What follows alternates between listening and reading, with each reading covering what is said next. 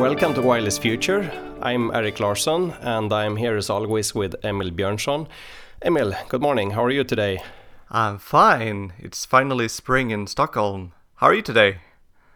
I'm good, thank you. I spent the entire weekend looking forward to recording this podcast with you and with our guest uh, today, Angel Lozano, uh, professor at UPF in Spain, IEEE fellow, a pioneer of MIMO communications theory, and also an author of two impactful papers.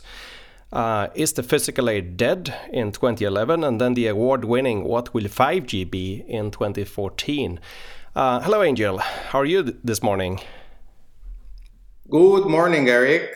Good morning, Emil. And thanks for inviting me. I'm a, I'm a big fan of this podcast, so it's an honor uh, to be part of it today.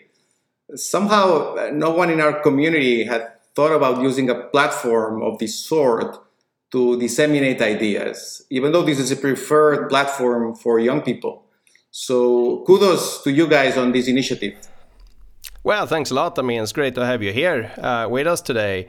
And uh, the format is going to be that we have a conversation with you. And uh, I guess Emil and I will do our best to ask provocative questions. so let's get started. um, anyways, um, so I guess what I'd like to start off here is to talk a few minutes about 5G and the predictions that you made in your 2014 paper. So, did 5G evolve and become what you envisioned? Uh, or is it too early to, to tell even? I mean, for example, it seems that millimeter wave communication has not really taken off the way that lots of folks uh, imagined. Uh, what do you think of all this? There is this thing with the wireless generations that when we are at generation G, we tend to downplay it and, and we hype up the next generation, generation G plus one and we say that that will be the true revolution. And then once we get to generation G plus one, we immediately downplay it and we start pedaling generation G plus two, and so on and so forth, right? That's that's already happening with 5G. There's people out there saying that, you know, oh, all the odd, gen- odd number generations have been a fiasco, and we're gonna need 6G to fix everything that's wrong with 5G. So it's a wheel that keeps turning and turning around with 4G initially, uh, there was an attempt to break with that. And in fact, the, the name long term evolution was coined to signify that this was a standard that could be improved and revised indefinitely, right? Without the need for new generation numbers. But in the end, the, the pressure to bring to market a new brand was too strong. So we had that 3GPP release 14 was still 4G, and then release 15 was 5G. And it could have been, you know, 4G plus plus plus rather than 5G, but instead it was 5G from that point on. But anyway, getting at your question, um, I do not think that 5G is very revolutionary in terms of the physical layer. I would say, in terms of the physical layer, 2G or 4G were much more disruptive, right? 2G brought about digitalization, and 4G brought the mobile internet. Uh, 5G is 4G with more bandwidth, more antennas, shorter frames, and with a bunch of cute things like this, in you know, integrated access and backhaul, um, and of course with the novelty of breaking through the 6 gigahertz ceiling into this brand new world of the millimeter waves where the channel is rather different than we are used to. Now, I do think that 5G is a, is a very inter- interesting proposition in other ways. For instance, in how it has grown beyond being a network that provides just mobile broadband access. So it also subsumes IoT and other types of access. So thanks to its flexible frame structure and this nice slicing feature, it ends up being a platform on which an operator can define uh, different types of virtual networks customized to different needs and different types of access. So with 5G, an operator can do what before might have required several uh, physical access networks, and, and that's neat.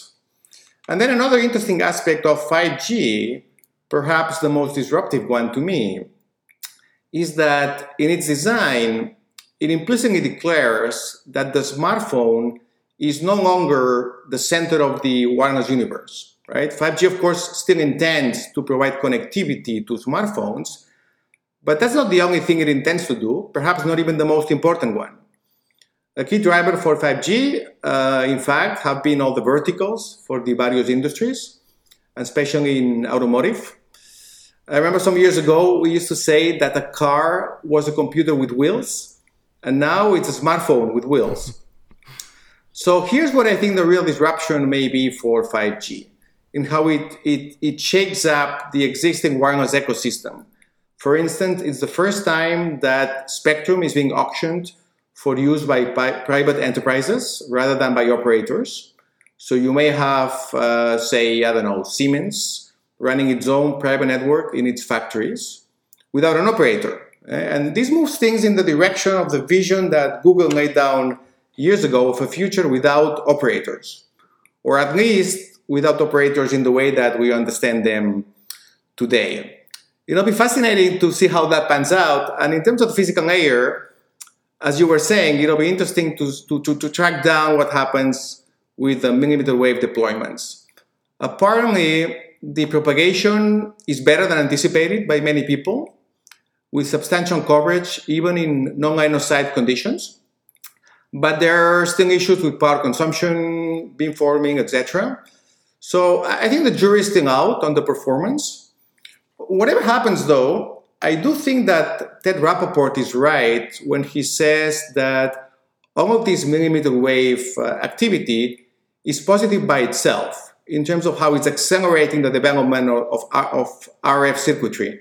Much in the same way that CDMA had a tremendous impact on the development of baseband signal processors, even if the CDMA concept itself uh, faded away. Mm-hmm. Yeah, these are interesting perspectives. I mean, I guess I tended to think that the big deal with 5G was that it we finally had a wireless standard that included reciprocity-based multi-user MIMO beamforming. Um, truly, I mean, through the use of large or massive antenna arrays. Or what do you say, Emil?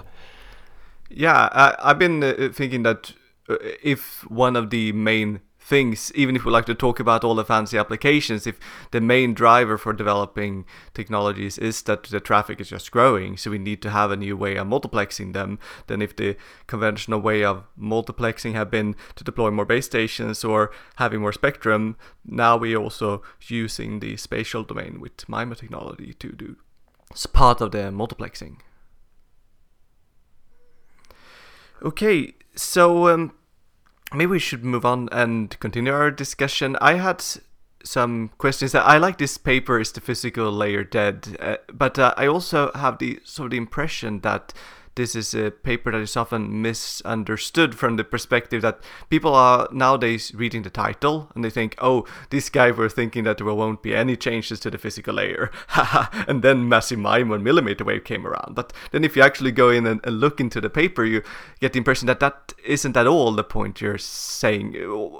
Could you summarize what is the, the main point you want to make with that paper? Yeah, that paper was a was a really fun project. We started with a roundtable we had at some conference, the same bunch of people. The mastermind was Mischa Dohler, who is now at King's College, uh, London. But back then, he was a neighbor of mine here in Barcelona, physical neighbor. We walking distance from home, and he got the idea for the roundtable. And in fact, uh, you're right. The title we had for the roundtable was not formulated as a, as a question, but as a statement. It was the physical layer is dead, exclamation point. And, uh, you know, Mischa thought that would draw a bigger audience, and it did. We had a huge turnout. And after the event, various people approached us and explained that they had really uh, enjoyed it and that we should write about it. And so we did. But for the paper, we, we changed the statement into a question and we gave it a more upbeat, positive tone. Uh, you know, all of us still work on physical layer stuff, so it certainly wasn't dead.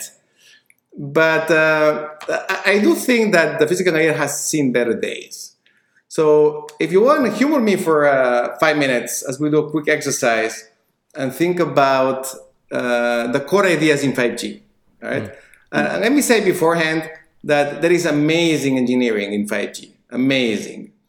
I had the good fortune of attending 3GPP meetings in a previous lifetime, and it's a very humbling experience. I mean, to see so many outstanding engineers at work designing these super complicated systems. But let's think about the ideas from, from a research standpoint. Uh, let's see, the 5G waveforms are OFDM, okay, a concept that has its roots in the 1960s. Uh, this guy, Robert Chang at Bell Labs, published the first paper on multi-carrier transmission, I think, in 1965. Then we have LDPC codes, invented by Gallager at MIT, also in the 60s. Uh, then Massive MIMO, which is MIMO on steroids. And MIMO dates at least back to the 90s, arguably even to the 1980s. Millimeter wave is even older, almost dating back to Marconi. There's this Indian fellow, Bose, was transmitting at 60 gigahertz by the turn of the 20th century. Then we have uh, cell cooperation, an idea clearly traceable back to Aaron Wyner in the 90s, again at Bell Labs. I guess we could regard unlicensed spectrum as an ingredient of 5G, and that would go back to the 80s.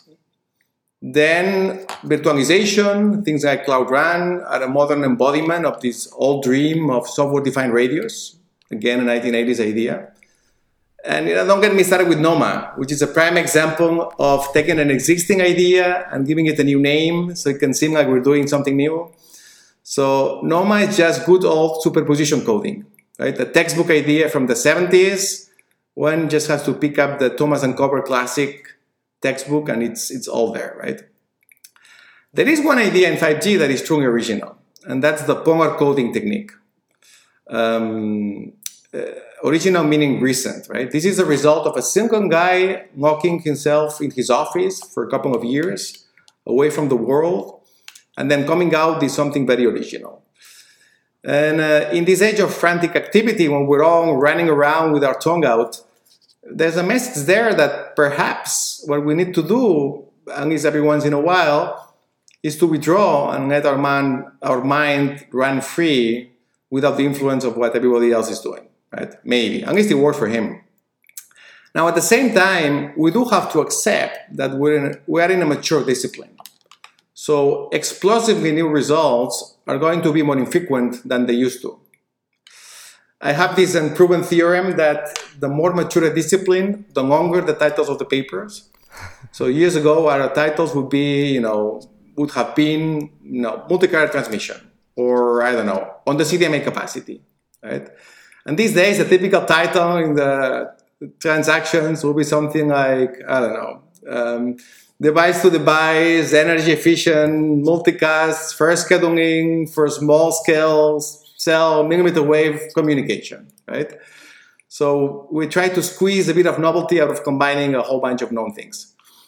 Um, anyway, um, I'm uh, getting off topic. So coming back to the physical layer is dead paper, Another of the interesting arguments in there was the objection to the way some people pick their models and their assumptions.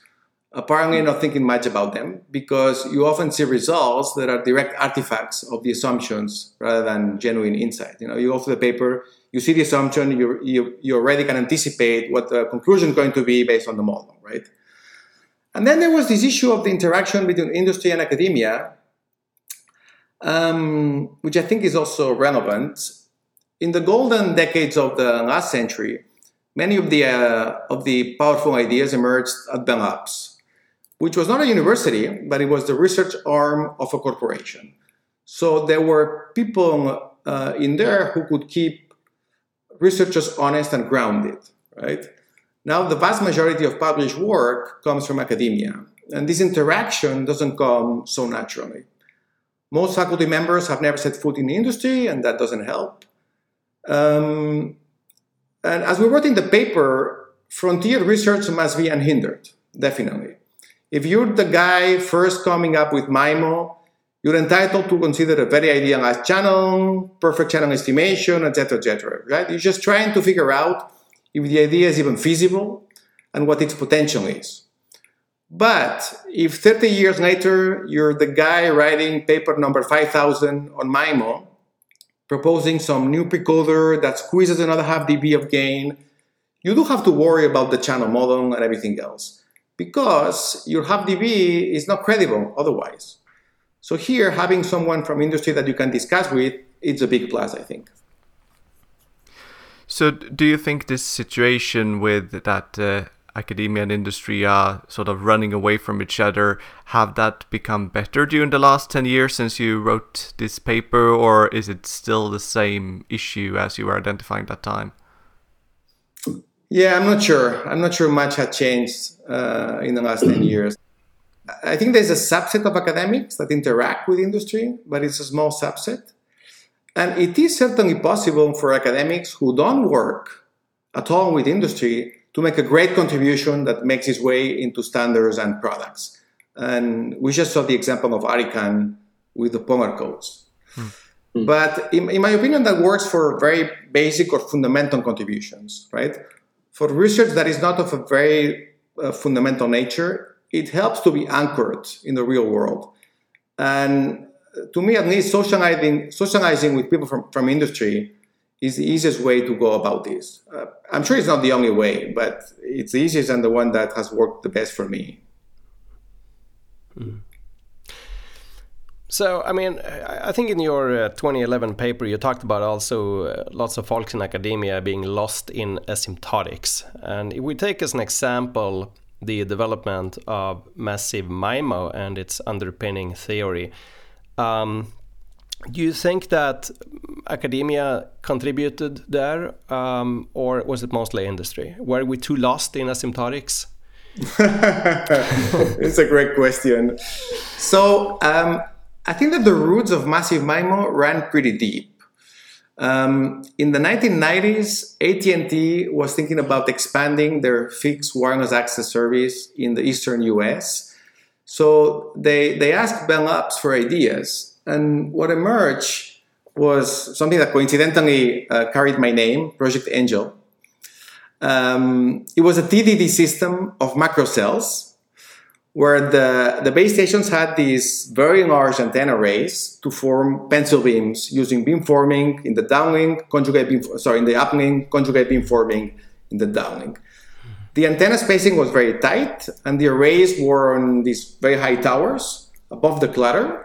So the propagation was highly directional, often line of sight. But other than that, they almost had massive MIMO, okay? Almost. Except they never thought they could multiplex more than one beam at the same time, right? And on the same frequency. This key insight that you could spatially multiplex multiple beams was only then starting to emerge. And in this project, they never thought about it. Instead, they got tangled up trying to coordinate the beams of different base stations. And the whole thing became very complicated and so expensive that the business case fell apart and AT&T abandoned the idea. And funny enough, uh, a guy in the very same building in New Jersey, Jerry Foschini, was just about then coming up with something that would be called BLAST, and which was an embodiment of, of MIMO. In my book with Robert Heath, we have a historical section that we put together based on conversations with all the key players. So we talked to Jack Winters, Foschini, Paulraj, Stenlatar, etc. So if anyone is interested in how MIMO came to be, uh, I think they may enjoy that section. I think we present a pretty unbiased perspective. Now, in terms of massive MIMO in the way we understand it now, I think that a tremendous amount of credit must go to Tom Marzetta. Uh, he spent years waving the flag of Massive MIMO even before he had that name. And by the way, I think it's a name that Tom doesn't much care for.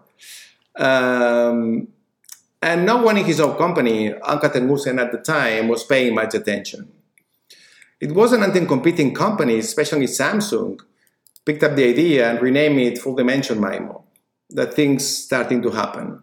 And you guys, you guys up there in you guys were, to the best of my knowledge, the first academics to jump on it.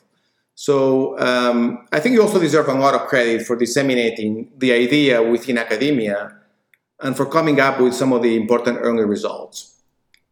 Now, let me get to the uh, second part of your question.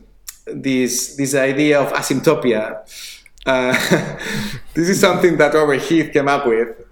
Uh, if I remember correctly, I don't have the paper here, but I think what we said um, is that when you're in asymptopia, you have to proceed with caution. Okay. Um, it's important to realize that asymptotic results are not equally relevant in all regimes and in all channels. There's, there is a delicious paper by Ezio Biglieri entitled How Far is Infinity that discusses that point and gives some examples. Uh, there are cases where 10 antennas are essentially as good as infinite.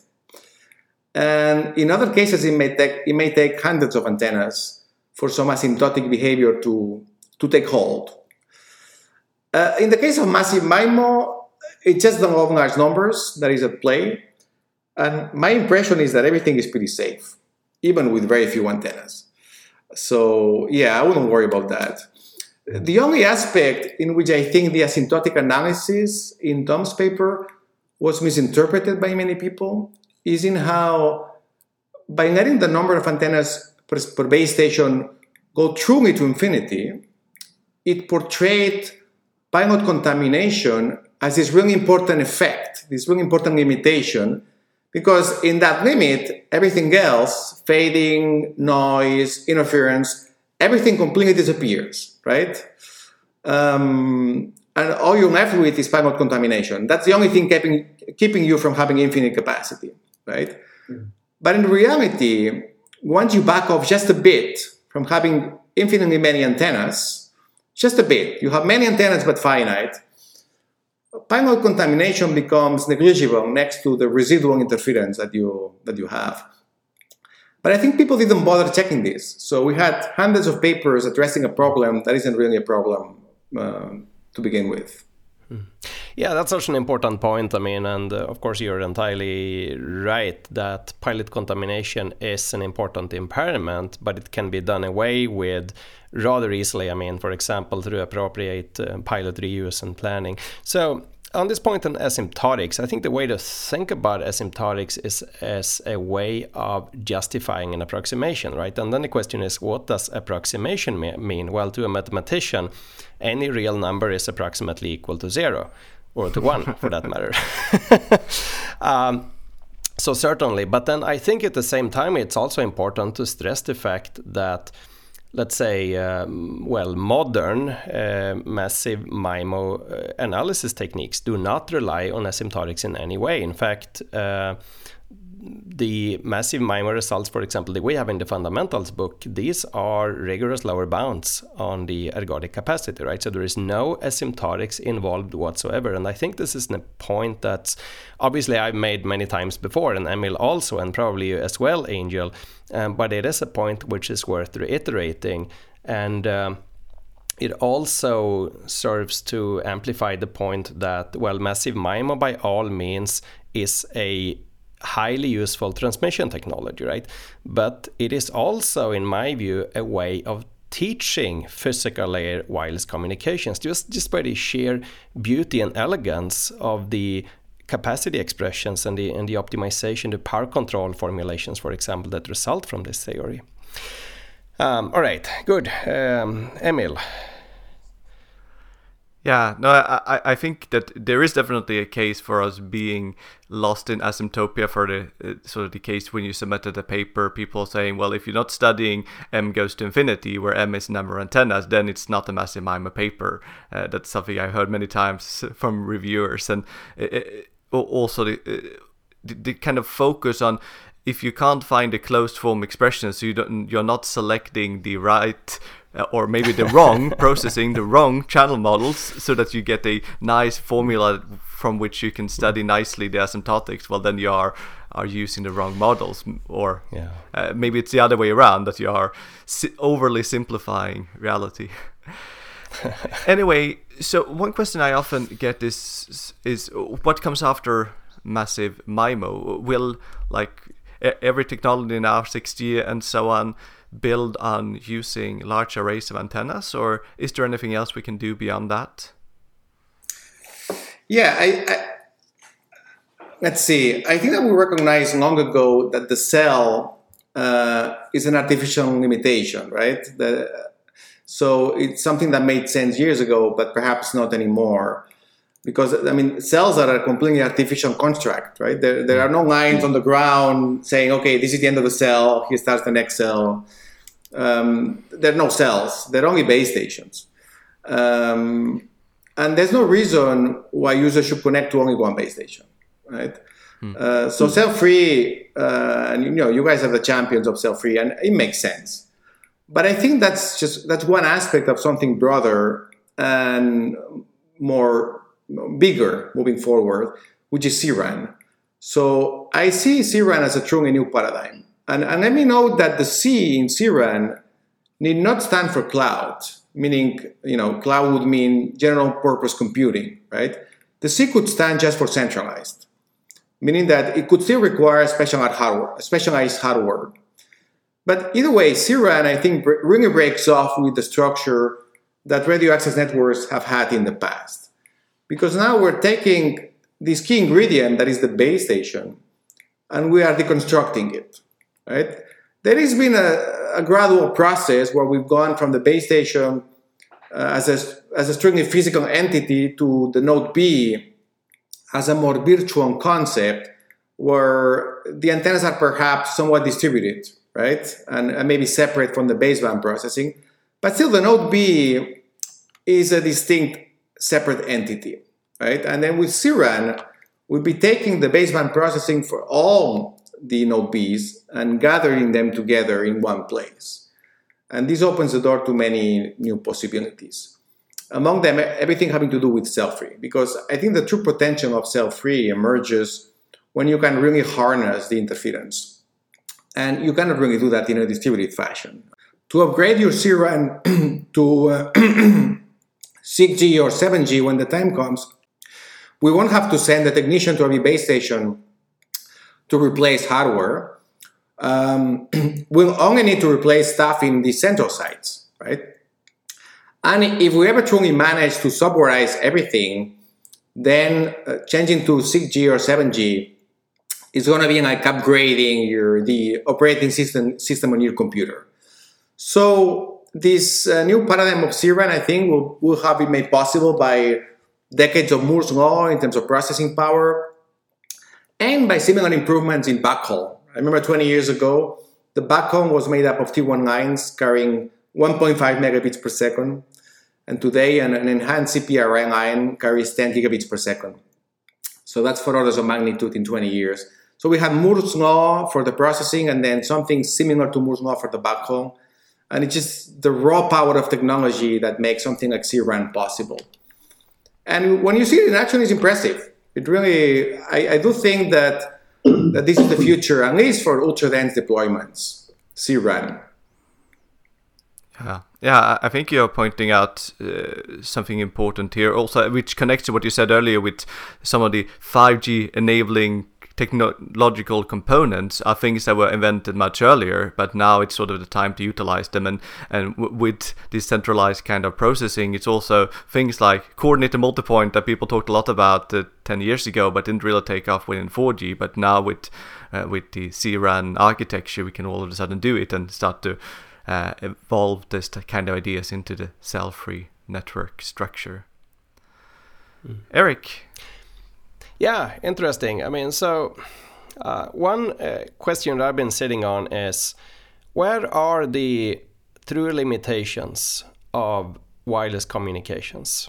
Um, I've always argued that the physics is what limits us, right? I mean, the uh, fact that the speed of light is finite, for example, um, puts limits on how long the coherence time um, is, and therefore on um, how much time we have to obtain channel state information, and which in turn gives us or limits the number of users that we can multiplex spatially, spatially and, and all that. Um, do you agree with this, or are there other limiting factors? I mean, how, how about, for example, um, processing in, in digital hardware, or limitations on like the MAC layer with buffers and other things that um, are, are, are, are placed there? No, I absolutely agree with you. Um, my former boss at Bell Labs, Reinaldo Valenzuela, always told us that we should think big and limit it only by the laws of physics and by information theory. Mm. Um, now, I do think that the laws of physics have to be interpreted in a broad fashion. For instance, the limitations of computational complexity or the power constraints mm. are physical limitations, right? Yeah, I guess energy energy consumption is is one uh, factor here, right? Which is very closely tied also to the physics.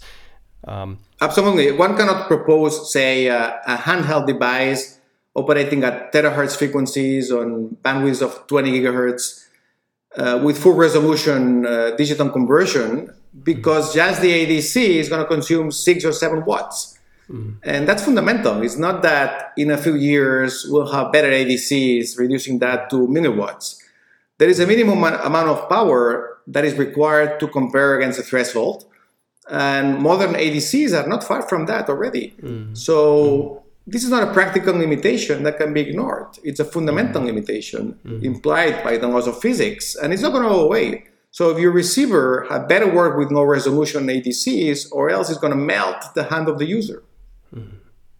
That's an important thing. I mean, with the ADCs, in fact, I didn't know that, that they were so close to the physical limits there. Because, I mean, if we think of electronics and digital computing in general, then we've been rather far from the physical limits, and we are still far from the physical limits, right? And I mean, the amazing development of the microelectronics over the last decades have shown that with all clarity, I think.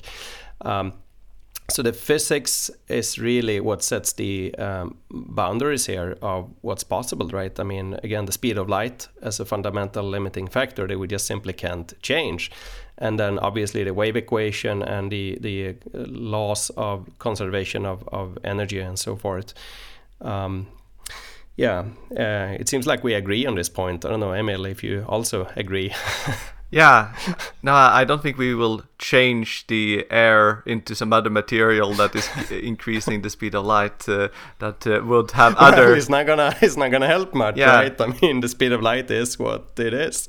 I, I guess it depends on, on what uh, medium you have, but uh, uh, any case, it will probably just reduce the yeah, uh, you, you could reduce it. I mean, you know, but we can't increase it, right? No. So, mm.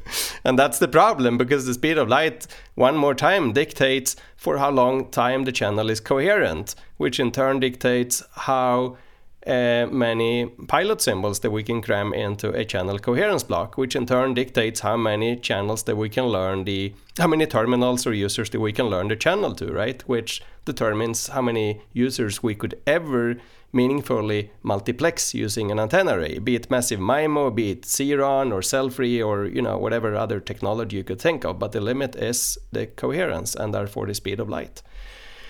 Um, very good. Um, yeah. So so if we think on the just a basic setup with a single link from one transmitter to one receiver in this 2011 uh, paper, "Is a physical layer dead?" You were arguing that, uh, well, when it comes to the, the standard analysis, there uh, most things were already known, so uh, there is no big point for academia to continue looking into those details because, yeah, there's not much to improve. But uh, then you were mentioning that shorter codes. Uh, if you're not at the capacity uh, achieving scenarios or using polar codes or looking into hardware impairments and their impact on the channel capacity were important future directions.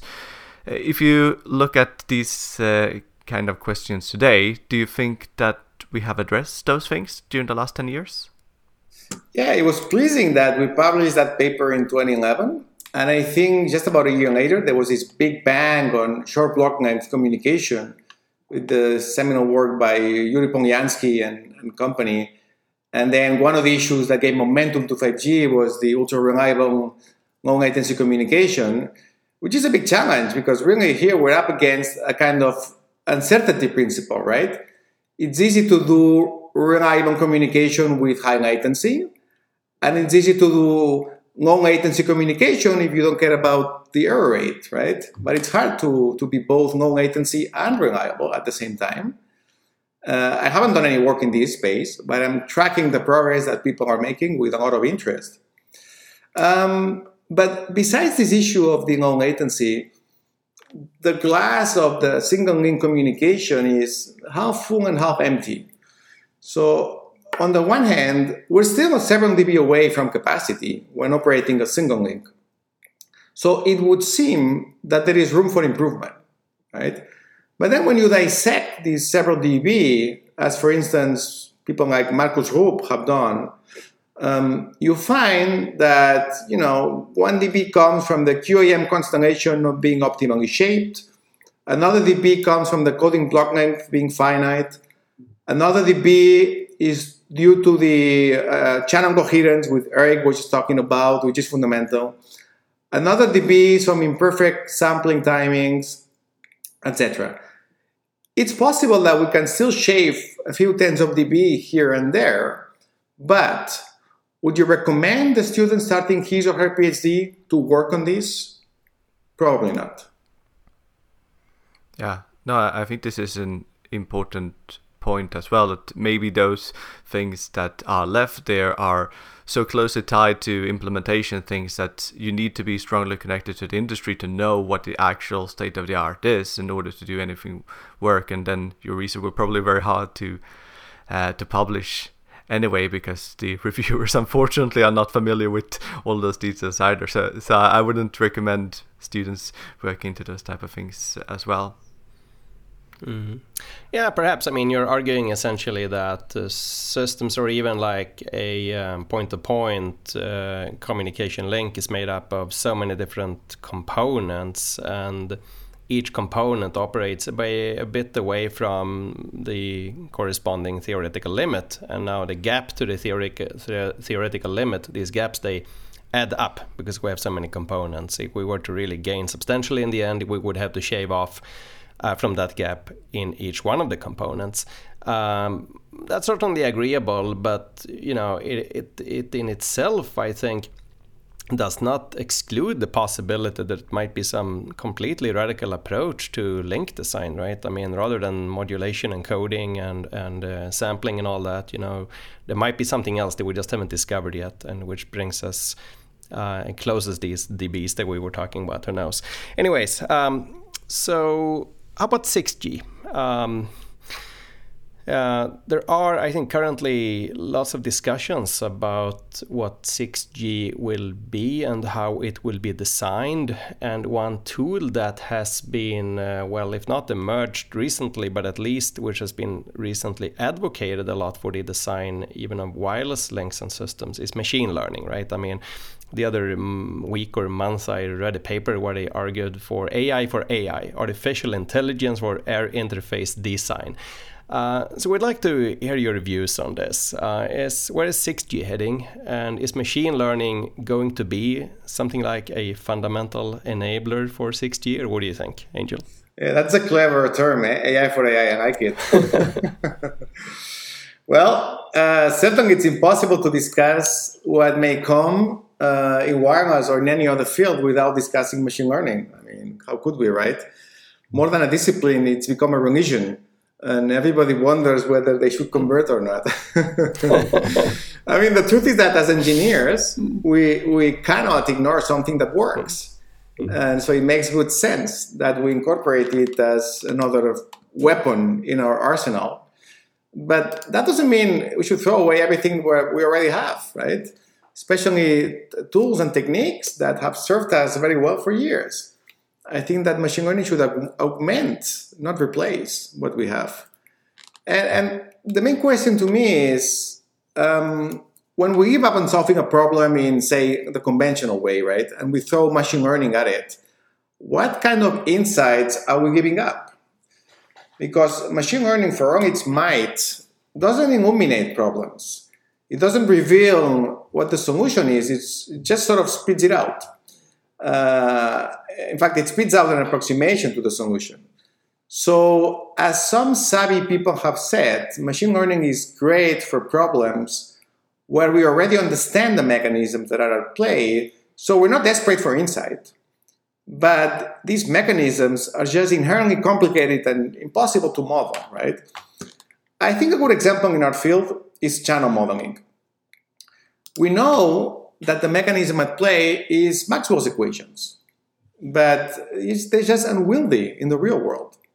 In fact, it's remarkable that we were able to design uh, various generations of systems, uh, 1G, 2G mostly, on the back of very simple models with just uh, a handful of parameters, you know, path exponent, intercept, shadow fading standard deviation. That was pretty much it, right? And it was wonderful how one could draw great intuition on the impact of each of these parameters on interference, capacity, etc. But since 3G, systems have indeed become much more complex, more heterogeneous, and the intricacy of channel models has exploded. If you look at the current 3GPP uh, channel model, it's just insanely parameterized. So perhaps it's better to just directly use a generative model trained on measured channel samples for whatever envir- environment we desire, right? We could have a standardized uh, data set for each type of environment, and then we could benchmark our solutions using generative models trained on these data sets, right? It wouldn't be any more obscure than the current 3GPP models, and it would be more precise. Um, I'm sure we could come up with a whole bunch of other problems besides channel modeling, say resource provisioning, right? Anything that depends on what the users are doing, because modeling the behavior of users is notoriously difficult, as difficult as modeling the behavior, the behavior of the channel itself. But I, I sort of reject the idea of sort of blanket applying machine learning to everything, right? Even to problems for which you already have uh, good solutions. There is this anecdote of a recent paper using machine learning to rediscover QPSK. Uh, and apparently it's not a joke. Um, there are people who defend applying machine learning to things like modulation, coding, or channel estimation on the argument of robustness against, I don't know, say, nonlinear behaviors in the amplifiers, right? Um, and I'm sure that indeed the machine learning, the modulator, could learn from data how to compensate for these nonlinear behaviors. But then we're giving up on understanding the inner workings of all of this, right? And what good solutions are like and why. So I'd rather try dissecting all of that. And, and it could well be that once we understand what's going on, the best implementation is a data driven one. Yes, that is, uh, of course, possible. Yeah, you were mentioning these uh, few dBs that are left in the single link uh, uh performance. Could we uh, get reach uh, better there by taking what we know and throw machine learning on top of that and try to squeeze out those last bits of information? Yeah, for instance, right, we know that one and a half dB uh, is because the QAM constellations don't have the optimum shape, right? And if you apply machine learning, it's going to design constellations that are circular, that have unequal probabilities, right? That look more Gaussian than a QAM, and that's going to cut off at least fraction of that 1.5 dB, right? But we can do that, uh, you know, conventionally, right? We know what the optimum shape is for a constellation. It has to be as Gaussian as possible, right? We haven't bothered. We've been using QAMs, even though we know they're suboptimal. So in this case, we don't need machine learning. We can we can design constellations that are have weird shapes and that are going to do a little better, right? Yeah, and that was in fact one of the points I was also sitting on. I mean. Uh, quite a long time ago, there used to be papers on constellation design uh, and, and shaping, right? So in a way, it's like, all right, we're using machine learning now to revive and uh, bring back some of the things that we knew until 15 years ago. Um, okay. Yeah, I, I, remember there were like a book on uh, 5G waveforms uh, listing 10 different options. Then we anyway picked more or less the same one as we had in 4G, not because it was the best option, but rather that it was sort yeah. of the the known one that was engineering wise the uh, the one that made uh, most sense to continue with. Uh, so, if we have a look at some of the things that people are researching now under the 6G umbrella, one thing that we talked previously about in this podcast is reconfigurable intelligent surface or intelligent reflecting surfaces, whatever you want to call them. Uh, do you think this is a technology uh, that uh, will be utilized ever to a large extent? And will it, in that case, happen during six years? Is something that will happen much further into the future? I mean, are we waiting for Apple to release the eye wallpaper that everyone will cover the home with, and then all of a sudden, yeah, it just works? You just have perfect coverage everywhere. well, yeah, there's a lot of excitement about this right now, and I can understand why. Um, I have mixed feelings about it. There are days when I think, wow, you know, this is a paradigm change. We finally go from being at the mercy of the channel to controlling what the channel is doing, at least to some extent, right? And that's something to get excited about. But then other times I think uh, it's just a poor man's relay and uh, you know we already control the channel in other ways you know when we decide where to install a base station how much to down tilt the antennas et etc etc um, so there are ways in which we can control the channel to some extent this is one more way which has interesting aspects mostly that it's passive um, but i don't think you could run an irs on batteries so it's going to have to be plugged in anyway mm. and being passive is also a limitation because then you're going to have a huge number of elements of reflecting units if you want the impact to be substantial. So I think the jury is still out, and you guys have published some provocative papers on this, which uh, which I have right here on my desk. um, and I'm now I'm in a new uh, European project devoted to this topic, so I'll be working on it. My impression is that these uh, IRSs might make a bigger difference at very high frequencies say millimeter wave or even sub terahertz, where the omnidirectional path loss is awful and the wavelength is tiny. Uh, but then the challenge will be to have materials that can operate uh, at these frequencies. So I think on this topic, especially, working with people from industry who understand the hardware will be essential. Um, going back to our previous discussion on interaction with industry, yes. Mm. Yeah, I, I think you're summarizing this well. I mean, um, for really high frequencies, we don't know yet, right? And uh, reflecting surfaces could become an enabling technology there. Uh, for lower frequencies, it is nothing really more than an, a relay without amplification. And the question is then, why would you build a relay without amplification when you can build a relay with amplification, right? um, how about uh, if we go to, I mean, a, a, different topic here? So CDMA was CDMA just a detour in the history of wireless technology, or will it have a place you think in the future and in 6G in particular?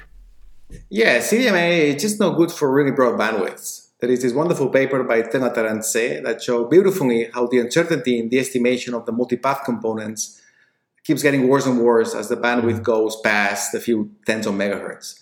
And there's nothing that can be done about it. It just becomes impossible to lock with sufficient accuracy on those multipath components. And the receiver is fundamentally unable to capture most of the power that's coming in, right? Mm.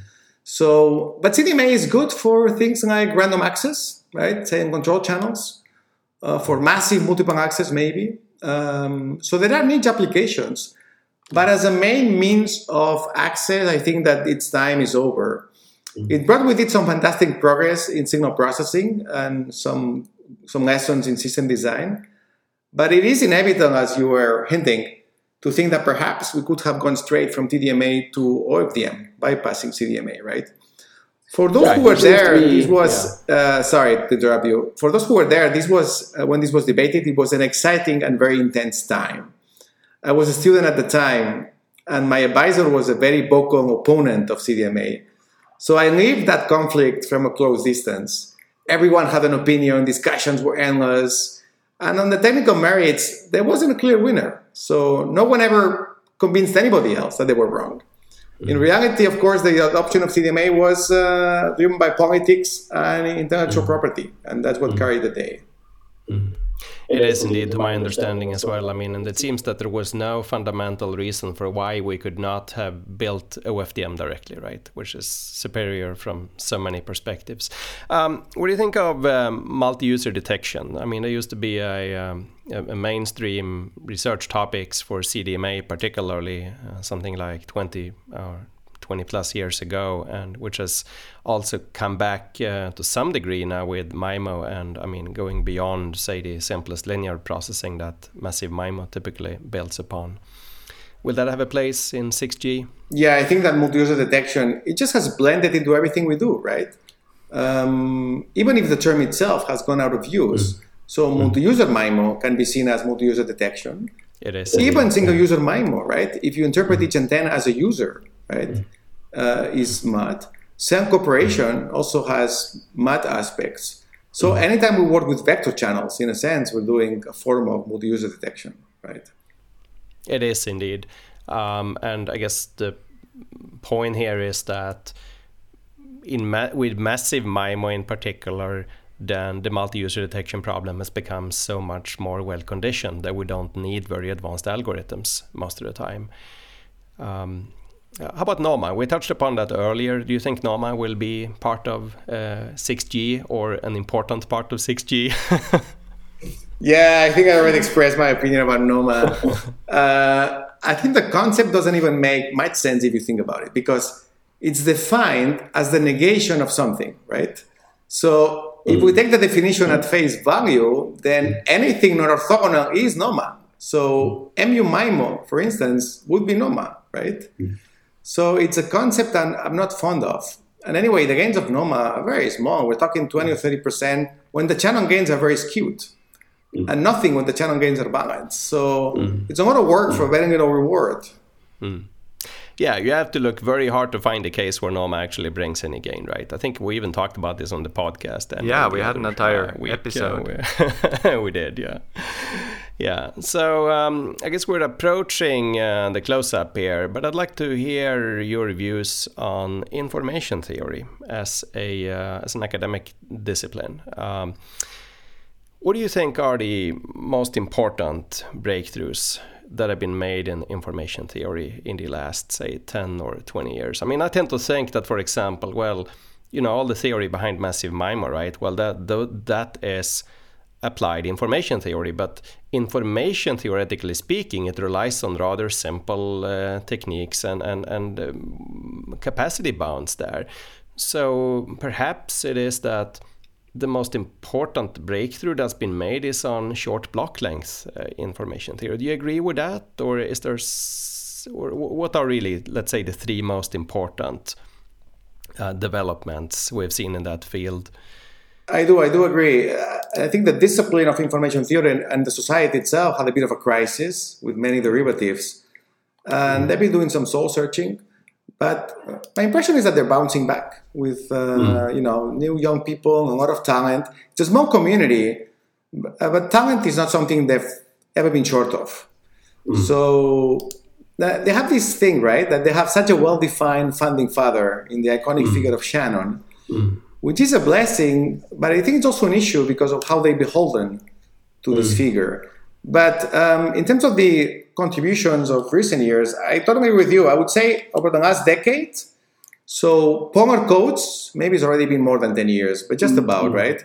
Polar codes, um, and then all these results on short block length communication, definitely. And maybe, uh, again, Polyanskiy, there's all this work on, on massive multiple access also, I think is rather mm-hmm. interesting. And we'll have to mm-hmm. see which ramifications it has over the over the years.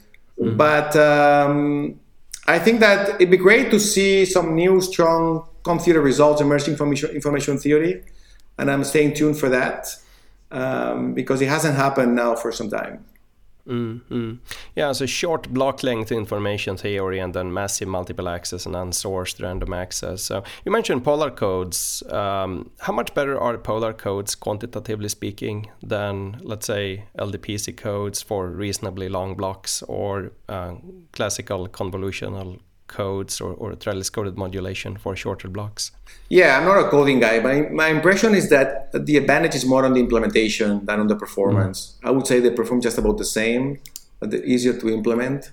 To implement, yeah. Mostly, I think what's nice about them is it's a completely different way of doing coding, right? Completely mm. unrelated to any other type of code done in the past, right? So that's very refreshing. Mm. And who knows? It could bring new things with it, right? Um, this type of, you know, polarizing the channel this way, mm. we may see still new uh, benefits from it. Mm. Mm. So, what do you think are the, or is the most important um, problem that information theorists should tackle in the space of, say, communications and wireless communications in particular? Yeah, I don't know. I'm a little um, off information theory in recent years. I, I have gone back to sort of hardcore communications. Mm. I still I still track what's going on there, and of course, as a tool for our work, it's extremely elegant, right? It's supremely mm. elegant to use information theory. Um, I think nothing compares to it in that sense. And but the results we're using for our work, you guys and myself, are all results, right? I mean, we're using just classical mutual information expressions mm-hmm. and and the SAT. So it's become just something we have as a tool at our disposal. We use it, and uh, and we're not using anything that's been developed over the mm. last 20 years. I would say we don't. You don't need any of that for massive MIMO, right? Yeah, it is a tool, although it's a highly foundational tool uh, for all of us working on on uh, wireless um, problems and research. Um, yeah. Yeah, I have a last uh, question, uh, which sort of goes back to the thing. Okay, we are observing one generation happening every ten years. So say that the sort of the research starts uh, every ten years at the beginning of the decade and it ends towards the end of it, and now we only one year into the research into 6G and uh, if you look back you wrote this paper uh, what uh, will 5g be in 2014 which was like four years halfway almost through the 5g research time when people at least started to have a sense of what 5g is going to be. And, and then now we, we can see that uh, maybe due to the great success of that paper and many other papers, people try to write similar foundational papers, uh, and you can probably find like 50 different 6G uh, roadmap papers that people hope to, to gain the same kind of um, uh, impact with and uh, so I'm witnessing this kind of tsunami of publications. And, then I, I, remember that you once told me that you had a different approach to publishing, that you rather try to publish less. So, uh, for the benefit of our listeners, could you just explain briefly how you are looking at uh, the publication process? Yeah, so in terms of the 5G uh, vision papers, uh, I remember maybe two years ago, uh, I talked to some of the co-authors from our 5G papers, uh, you know, Stefano Buzzi, Jeff Andrews. We talked about, uh, should we write a, 5, a 6G vision paper? And we concluded we had no clue of what 6G would be, so we didn't know what to put in the paper, so we didn't write it. But other people have. Um, now, tsunami of publications, yes, you're absolutely right. So let me give you a data point, right? Uh, right now, we're adding 1 million documents to Xplore every few years. 1 million documents. Mm. This is the amount that was published the first half century, half century after Shannon, right? So the increase in publication is staggering. If the, the, I have a plot somewhere, exponential, right? Now let me ask you this. Do you think that the rate of new ideas is also growing exponentially? I think it isn't. Quite the opposite. So the mathematical conclusion is that the amount of new ideas per paper is going to zero. um, the vast majority of papers that are published these days are not even cited, uh, maybe not even read. So this is a concern, and maybe we have to, we have to devote a whole episode of Wireless Future to this because uh, I think we already consumed all our time today, and this topic is very important to me. Uh, so it deserves maybe another separate discussion one of these days. Hmm. Yeah, um, I think what you said here really resonates um, with probably both of us, uh, Emil. Yeah, I think you, you mentioned that you sometimes look back at what paper you have written yourself and and think about uh, uh, how to publish less as well. Is that right? Yeah, yeah. So you're right. Um, every few years, I go through this exercise of looking back at my papers and seeing which ones I wish I hadn't published. And it's a sobering exercise that I recommend to everyone because then it makes you think before you submit a new paper as to whether in a few years you're going to regret having submitted this particular paper. So um, I totally recommend it. Yeah, uh, I think this is a great Yeah. uh, point, uh, and that f- particularly for people who want to be active in this field for a long time, to try to make their names associated with uh, a few good papers rather than having a huge amount of publications that. Uh, uh, I mean, you want people to see your name and think that this is a paper that you would like to read among the exponentially increasing number of other uh, papers that are appearing. All right, so with those final insights, perhaps we are approaching the close up here. So, this has been great fun and educational. Uh, thanks a lot, Angel, for being with us today. Thanks, Emil. And thanks to our listeners. Bye bye. Bye bye. Bye bye.